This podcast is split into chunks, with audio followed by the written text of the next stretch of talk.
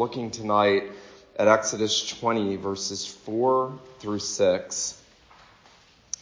Uh, for the sake of context, I will note that if you grew up in a Roman Catholic church, and maybe some of you did, you will know that in the Douay version of the scriptures, the Roman Catholic English translation, the, they put the second commandment and the first commandment together inappropriately because the Roman Catholic Church uses images in the worship of God, which is what is being explicitly forbidden in the second commandment. And so, in order to kind of do away with the force of the commandment, the Roman Catholic Church has coupled the first and second commandment and has divided the tenth commandment into two, which is a very strange thing in church history. But um, both uh, the the history of the Jewish church in the Old Covenant as well as the Christian church in the New Testament has seen the second commandment here in Exodus 20 verses 4 through 6 as very distinct. Yes, related and yes, distinct from the first commandment that we saw there in verse 3. And so looking at Exodus 20 beginning in verse 4, we now read, You shall not make for yourself a carved image, any likeness of anything that is in heaven above, or that is in the earth beneath, or that is in the water under the earth. You shall not bow down to them, nor serve them. For I, the Lord your God, am a jealous God, visiting the iniquity of the fathers on the children to the third and the fourth generation of those who hate me, but showing steadfast love to thousands of those who love me and keep my commandments. The grass withers, the flower fades, but the word of God endures forever. Well, a number of years ago, a somewhat prominent man in our own denomination was leaving a fairly significant pulpit to move to another city and another church, and I, out of interest, wanted to hear his farewell sermon. And so going online, I found his final sermon to a people he had pastored for about 10 years. And what will be of help to you is to know that in that uh, historic church, there was a stained glass window of Jesus as the Good Shepherd carrying the staff and a little lamb in his hands. And in this pastor's farewell sermon to his congregation, he said, and I'm loosely paraphrasing, Whenever you are discouraged, whenever you are anxious, whenever you are fearful, look to the window. And I thought, that is not Jesus. Those are fragments of glass. That is not the Lord Jesus Christ, and you are not to look to a window or an image to garner spiritual strength in your soul. In fact, when the Apostle Peter writes to that uh, persecuted body of believers in 1 Peter, he says to them, about Christ, whom having not seen, you love. Though now we do not see him, yet believing we rejoice with joy inexpressible and full of glory, receiving the end of our faith, the salvation of our souls. Um, the Christian faith, it has been well said, is a religion of hearing, not seeing. That's something that all of us would do good to reflect on. The Christian faith is a religion of the ear, not of the eyes. We walk by faith, Paul says, not by sight. Now, that is spelled out so clearly here in the second commandment as Moses has come to the mountain, as he has brought God's people to the mountain, as the Lord is now entering into his covenant relationship with Israel, as the covenant Lord making the Mosaic covenant and giving his law. And we have seen something of the purposes of the law and the uses of the law last Lord's Day evening, yet as God continues to give these ten words to Moses, these moral laws that are binding on all men for all time, these commandments to which God requires perfect, perpetual, and personal obedience, we now see that the Lord gives Moses a second commandment. And he says, You shall not make for yourself a carved image any likeness of anything that is in heaven above, or that is in the earth beneath, or that is in the water under the earth, you shall not bow down to them or serve them, for I, the Lord your God, am a jealous God. Now, it would be easy for us to say on a cursory reading what is different about the first and the second commandment. They both seem to be forbidding idolatry. The first commandment, the Lord said, You shall have no other gods beside me or before me, in front of me, in my face. And here in the second commandment, you shall not make any carved image, you shall not bow down and worship them. And while there is a sense in which God is continuing to forbid idolatry, the second commandment is very distinct from the first commandment in that the first commandment tells us who we are to worship, and the second commandment tells us how we are to worship him. Phil Ryken puts it this way. He says the first commandment has to do with worshiping the right God. The second commandment has to do with worshiping the right God in the right way. The first commandment has to do with worshiping the right God. The second commandment has to do with worshiping the right God in the right way. Now, before we look at this in any depth, I will tell you this evening that this commandment has formed the sort of backbone of what the Reformed and the Puritans would later title the regulative principle of worship. We are to worship God in the way that God Himself has mandated, and only in the way that God has mandated it. Uh, John Piper gives this great illustration about the regulative principle of worship. He says, if it was your wife's birthday, and you came home with a six pack of beer and you said, honey, I can't wait to celebrate your birthday. Six of my best friends are coming over. We're going to sit on the back porch and drink beer. She would not be happy because that is not what's pleasing to her. That is not how you celebrate your wife on her birthday or most other days, I've learned in marriage. But, but, the living God, how much more should we be sensitive to the fact that the living God who gives us life and breath in all things, the God in whom we live and move and have our being, has to tell us how he is to be worshiped. And we are to worship him in the right way because he is the right God and the only God. And so the second commandment is far more reaching and far deeper than just avoiding making images. Again, as I said last Sunday night, I, I highly doubt that any of you have carved for yourself an idol.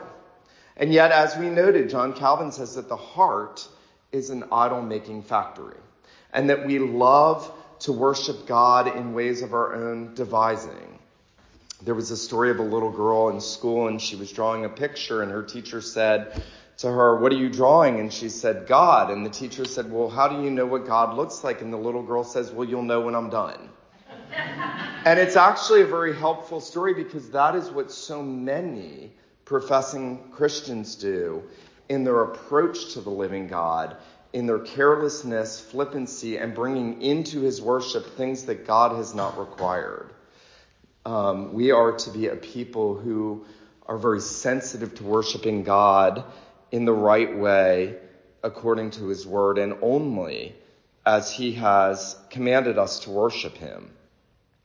I want us to consider just three very brief things before we t- come to a time of prayer tonight. I want us to consider the rule, and then I want us to consider the reason for the rule, and then I want us to consider the recompense and the reward associated with the rule. The rule, the reason, and the recompense and reward. We'll notice that um, the Lord first opens by saying, "You shall not make for yourself a carved image." Now, why why does He limit it to carved images? Because the Lord knows the propensity of the hearts of fallen men and women to want to make visible representations of Him. You see, the rule itself is built on the very character of God. God is invisible. Our Westminster Confession says He does not have body or parts or passions like we do.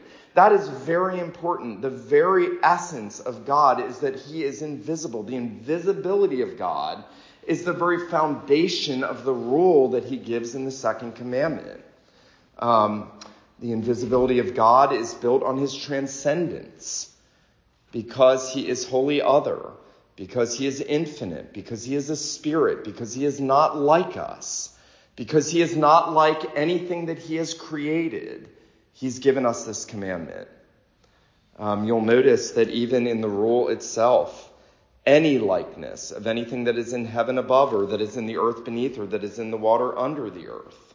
Um, you'll know as you've read through the Old Testament that oftentimes and very frequently in the Psalms, when the Lord is revealing himself through the psalmist, he will say something like, Who made the heavens and the earth and the sea and all that is in them. You see, he is the creator, and this is the creation, and we dare not confuse the two things. Remember, we said last Lord's Day evening that the great problem with the heart of man is that we like, as Paul says in Romans 1, we like to worship the creature rather than the creator who is blessed forever. And that we exchange the glory of God for images made like four footed beasts and creeping things and birds, the baser things of creation. And you don't have to study civilizations very long to see how their religious worship is built on images, on creations of their imagination, on etchings and drawings. I was telling somebody this morning that uh, one of the really heartbreaking things uh, about the Notre Dame, and, and I, I've heard well meaning Christians say, isn't it marvelous how how they painted the, the stories of scripture all along the inside of that building. No, it's not marvelous. They took the scriptures from the people. They kept the Bible from the people and gave them cheap images to instruct them rather than giving them God's word. And, and the second commandment is really built on both the invisibility of God because he is transcendent, but also the rule is built on the revelation of God. Now, before we look at that in further detail under the reason for the commandment, I want us to consider the rule itself. As I've already noted, that this is broader than just commanding us not to make visible carved representations of God. It is certainly forbidding that. But it is telling us how God wants to be worshiped. And it's telling us that we are to be zealous to come into his presence on the basis of what he's told us. Now we see that, don't we, in the account of Nadab and Abihu, the sons of Aaron. Remember, God struck them dead because they offered profane fire, strange fire to God. They didn't worship him the way that he wanted to be worshiped. They added to his worship. They did what they wanted in his worship. Um, I do want to say this this evening for those of you who are really gung ho about the regulative principle of worship in many churches like ours, where we love the regulative principle of worship, we can fall into the error of thinking the particularities of what we do that are not commanded in Scripture, the way we sing a hymn, what hymnal we use, what we do in the execution of this element is not the regulative principle of worship. The regulative principle of worship is that we only do those elements that God has commanded in His Word, not in the form or the style or the execution of them. In fact, I would argue, and Derek Thomas has a really great article in the 2010 edition of Table Talk magazine on the regulative principle where he says, far from demanding uniformity, the regulative principle actually gives great breadth of diversity in the church, provided we are carrying out the elements and only the elements that God has commanded in His Word for His worship. Well, what are those elements? Well, they would be the reading and preaching of Scripture, the singing of God's praises in accord with His truth, prayer, the carrying out of the sacraments according to His Word. Um, they would include in certain services special times of thanksgiving, oaths, vows. Um, we in our service have a call to worship and a benediction because we find those things in Scripture. We have a time of confessing our sin because we find that in Scripture. We have a time of the assurance of pardon because we find that in Scripture. These are all things that God has given us in His Word and told us that these are the things I want you to do when you come to worship me. One of the very interesting things, and I would encourage you to look at this, is in chapter 21 of the Westminster Confession of Faith on religious worship in the Sabbath day, the Puritans at Westminster give you some fundamental basic elements of how God wants to be worshiped. And you would think the very first thing that they say is the reading and preaching of Scripture, and it's not. In fact, in that, in that chapter in which there are eight paragraphs, Three of those paragraphs are dedicated to prayer. That's why I wanted to do this tonight. Three of the eight sections on the worship of God in the Westminster Confession are focused on the role that prayer ought to have in our worship, to whom we ought to worship, and how we ought to pray to Him. Listen to this. They actually first say this. The first thing that we ought to have in our worship, listen to this prayer with thanksgiving, being one special part of religious worship, is by God required of all men, and that it may be accepted, is to be made in the name of the Son, by the help of the Spirit, according to his will, with understanding, reverence, humility, fervency, faith, love, and perseverance, and if vocal, in a known tongue. You see, the Puritans understood that in our worship it is more than just the ministry of the word coming from the minister to the people. It is more than just all of us singing his praises. It is more than all of us just coming to the table. It is essentially us calling on the living God. You know, this is fascinating. The very first worship service in Scripture is found in Genesis chapter 4. The very first public worship service, what we're doing right now, is found at the very end of Genesis 4, and it almost doesn't seem to fit. God has given us the genealogy of Seth, the replacement seed of Abel, from whom Christ is going to come.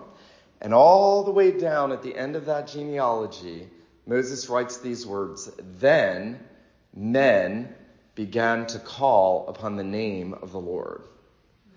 That is not saying this is the first time anyone ever prayed. They clearly prayed before that.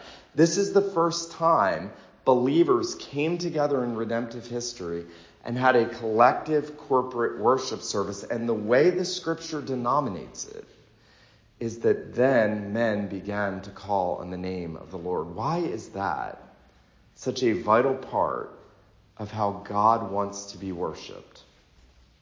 I would put this forward to you that that is part of the rule of the second commandment because the only way into the presence of the invisible God is by faith in Christ. And when we come into his presence, we do so calling on the God we cannot see. How often in scripture, when God talks about what it means to worship him, it's call on the name of the Lord, call on the Lord. Whoever calls on me. You see, worship involves us calling on Him. He calls us into His presence, but we call on Him, trusting in the God we cannot see, and that brings Him great glory. When we call in faith through the Son by the Spirit, according to His will, with understanding, reverence, humility, fervency, faith, love, and perseverance, in a known tongue, got to throw that in there God is glorified. Because that is a great exercise of saving faith in Him. The Puritans used to say that prayer is the breathing of the soul of faith. Prayer is the breathing of a believer's soul. Um, you don't need images to call on the Lord. In fact, God won't hear you if you try to come to Him through images um, it's a dishonor to him. He wants us to trust him and to call on him. You know, when, when God brings those indictments against Israel in the Old Covenant, sometimes he'll say things like, These dumb idols have ears, but they can't hear. And then he'll say things like, Is the ear of the Lord too heavy that it cannot hear? You see, he loves to hear when his people gather together like we are to pray to him. He loves when we come by faith in the Christ we can't see. And so the rule is so much broader. Again, this rule has to do with worshiping the right God in the right way. The commandment is not so much forbidding the making of false gods, but of the making of false representations of the true God to whom we call in worship and in prayer. Well, let's consider the reason. I've already acknowledged that the transcendence of God and the invisibility of God is so much a part of that. That's one of the big reasons why, because if we could see God, we would reduce him to the level of a creature. He would be just like us. He is, he is far above us. He fills the heavens and the earth. He made the heavens and the earth and the sea and all that's in them. And so the invisibility and the transcendence of God, but then there's the fact of the revelation of God. God is a God who has spoken, and he has spoken in his word. And he wants us to be a people who live according to his word. And that's not something that we see, it's something that we hear. Um, yes, we are people of the book, but we are the people who have received what God has said, and we have said, I believe that you are the true God, even though I can't see you, because you have spoken and I take you at your word. The revelation of God in Scripture is a sufficient revelation for us to worship Him. That's the point of the second commandment. Now, I would go further and say that the revelation of God doesn't stop with Scripture, it moves to the living Word, Jesus Christ, who is the full manifestation of God. Um, while we are forbidden from making images of the true God, God has come in the flesh in Christ. And he said, If you want to know me, you see me in my Son. Jesus says, Whoever see, has seen me has seen the Father. Who has, whoever has not seen me doesn't have the Father. Um, that, that Jesus is the embodiment of God. He is the very brightness of the Father's glory, the exact representation of his person. Why will God not let us have an image of him by which we can worship him? Because God says, I am going to be the very image when I come in the person of my son. And then he says, I am going to restore my image in you as you are united to him by faith. So that the image of God, and Dean Walters and I were talking about this this morning, the image of God now in the world is believers who are united to Jesus by faith, who are being conformed to his image in knowledge and righteousness and holiness, who are being renewed to look like the Lord Jesus, not in a deifying sense, but in a union with Christ sense, in which God is going to manifest his image in his people, not so that they'll be worshiped, but that he'll be worshiped as people see his work in them and his image in them. Eric Alexander says this God is a God who has given us a perfect, infallible revelation of himself in all his glory. He has done it in his written word. He has also done it in his living incarnate word. He says in Jesus, God has given us the perfect revelation of his image. He says, Do you see the glorious way that in his wisdom and grace, God has opened the possibility for us knowing him that we may come and worship and honor and exalt him. He has revealed himself in the scriptures and especially in the person of his son. So Jesus says, whoever has seen me has seen the Father. That's how we come to know God. And that means when we pray, we dare not come into the very presence of the invisible God apart from the mediation of Jesus. Um, this is why it's so important that when we pray, we pray in the name of the Son.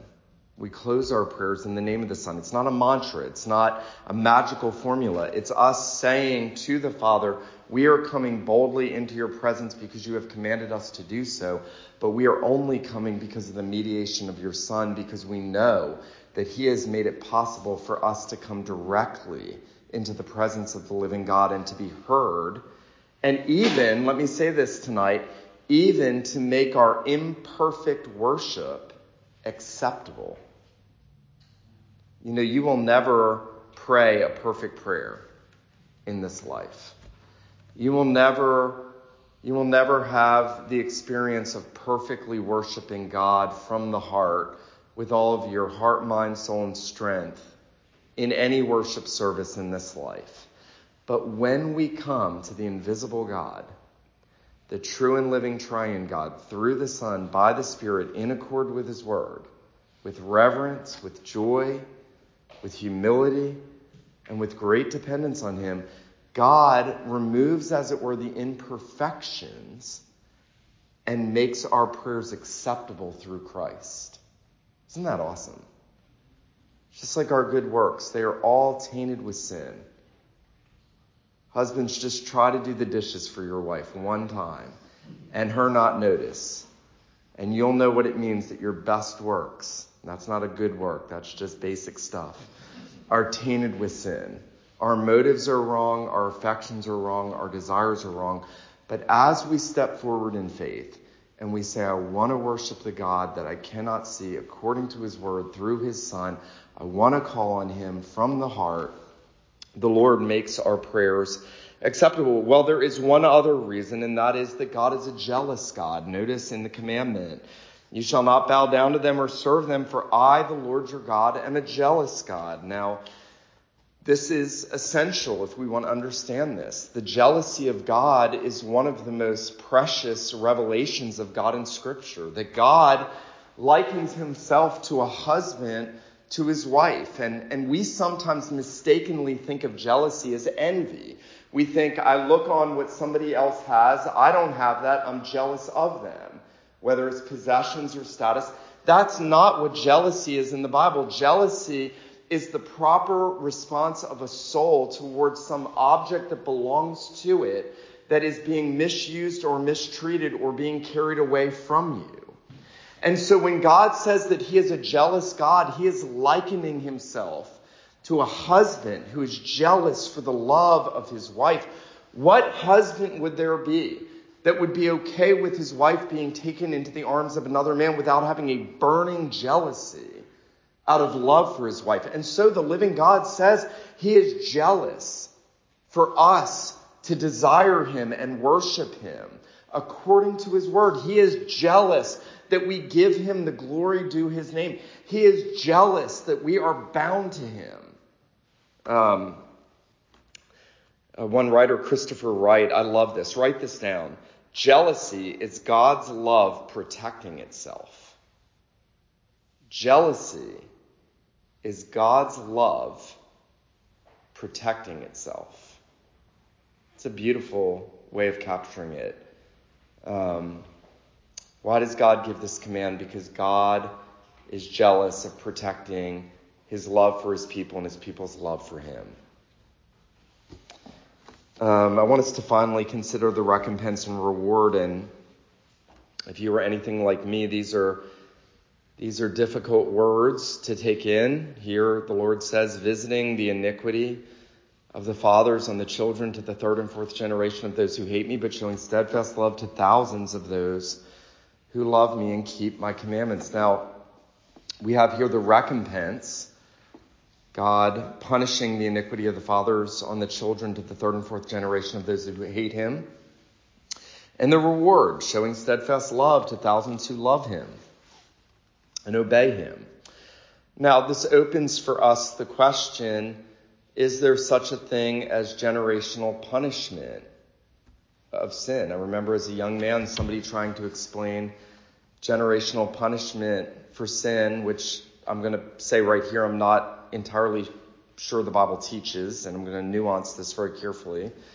Um, by pointing to the Kennedy family. This person said to me when I was young, just look at Joe Kennedy and everybody else. And I'm like, well, maybe, maybe. I don't think what the Lord is saying is that if one person is wicked, then every generation is going to be wicked if one person in that lineage is reprobate and does reprobate things and perishes, then every one of his descendants will perish. We know that from scripture. There were ungodly kings in Israel who had godly children. Ahab had Hezekiah. One of the most wicked kings had one of the most righteous sons because it's all of grace and mercy. And there were other kings that were godly and they had wicked children. So praise be to God that we don't have to think, well, because of all the sins I've done, then my children are up the creek without a paddle before the Lord. And yet there is another sense in which scripture does teach communal and covenantal, if you could say that, sin. We see that with Adam, don't we? We were born dead in sins and trespasses because of the sin of Adam. There is a, there is a communal nature to sin. Um, we see in scripture when Israel sinned or when one like Achan in Israel sinned, his sin affected the entire nation. There, there is, don't let people tell you there is no such thing as communal sin. When there is sin in the camp, it can affect lots of people, and that means also in the home.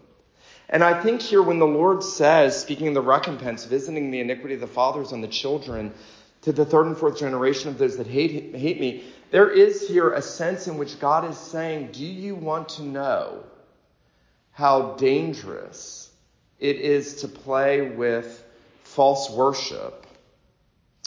That there is a propensity that when parents enter into the false worship of God, that their children will follow suit, that their grandchildren will follow suit, that their great grandchildren will follow suit.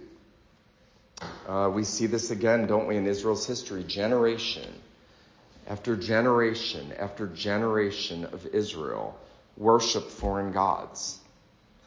Even though they had all the revelation of God, even though they had all the warnings, why did generation after generation after generation give in to false worship?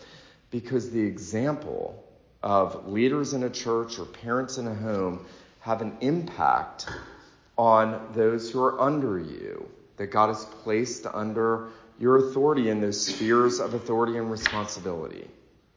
So that we would be very careful when we read this statement of God's judgment on false worship that we would be careful to say, I do not want to set for my children an example of false worship that they will be apt to follow and it will end in their destruction. Um, you know, this is a very unpopular subject, especially in a pluralistic society like ours. It's a very unpopular subject, and yet one that we really, really need to focus on. Um, I noted last Sunday night, and I'll just note again that when you read the Old Testament, the sin that is railed against by the Lord more than any other sin is idolatry and false worship. More than the sexual immorality that accompanies it, more than the violence that often flows from it. Idolatry and here false worship are the most egregious sins before God because God is a jealous God and he will not give his glory to another.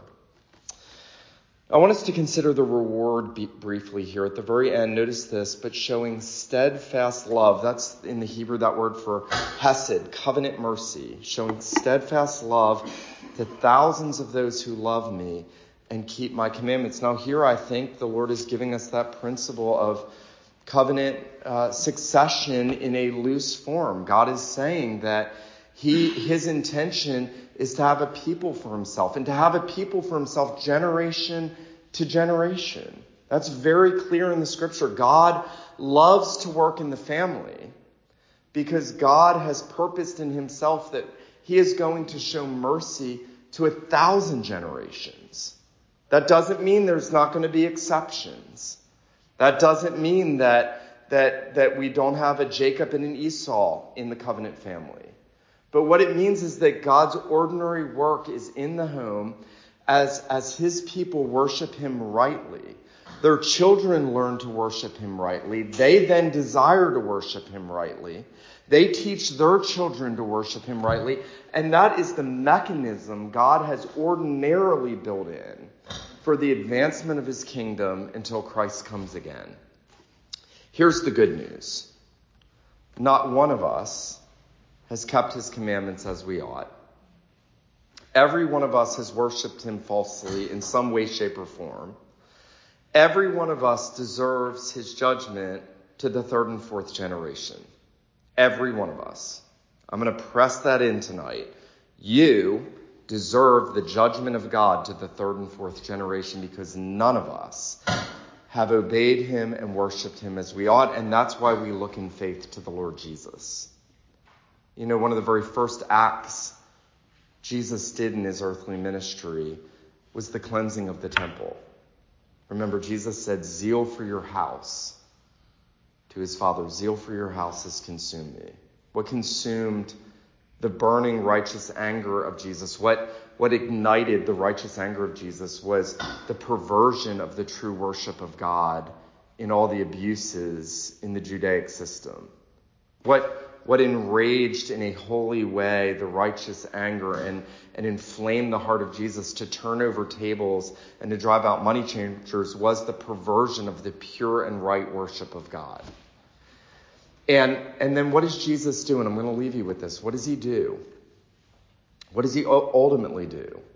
to ensure that there will be people who do love him and who do worship the right God in the right way, he goes to the cross in order to cleanse the filthy temples of our hearts and to purify for himself his own special people who are going to be zealous to worship him in the right way. Um, I do want to say this tonight, just as a very random rabbit trail. Um, we can become so consumed with um, the particularities of what we're doing in worship that we end up worshiping our worship. Please don't miss that. There are many people who are more consumed with doing everything just the way they think it should be done according to God's word, and they're not worshiping God from the heart. So we don't want to fall into that. But as we focus our hearts in faith on the invisible God in whom we live and move and have our being, and as we call on him according to his word through Christ by the Spirit, and as we desire to worship him in a way that's pleasing to him, we will necessarily want to give him the right worship in the right way because he's the right God. He is the right object of our worship. So now, as we take time to go to the Lord in prayer this evening, and as we collectively call on the name of the Lord, let's do that with these things in our minds and our hearts this evening.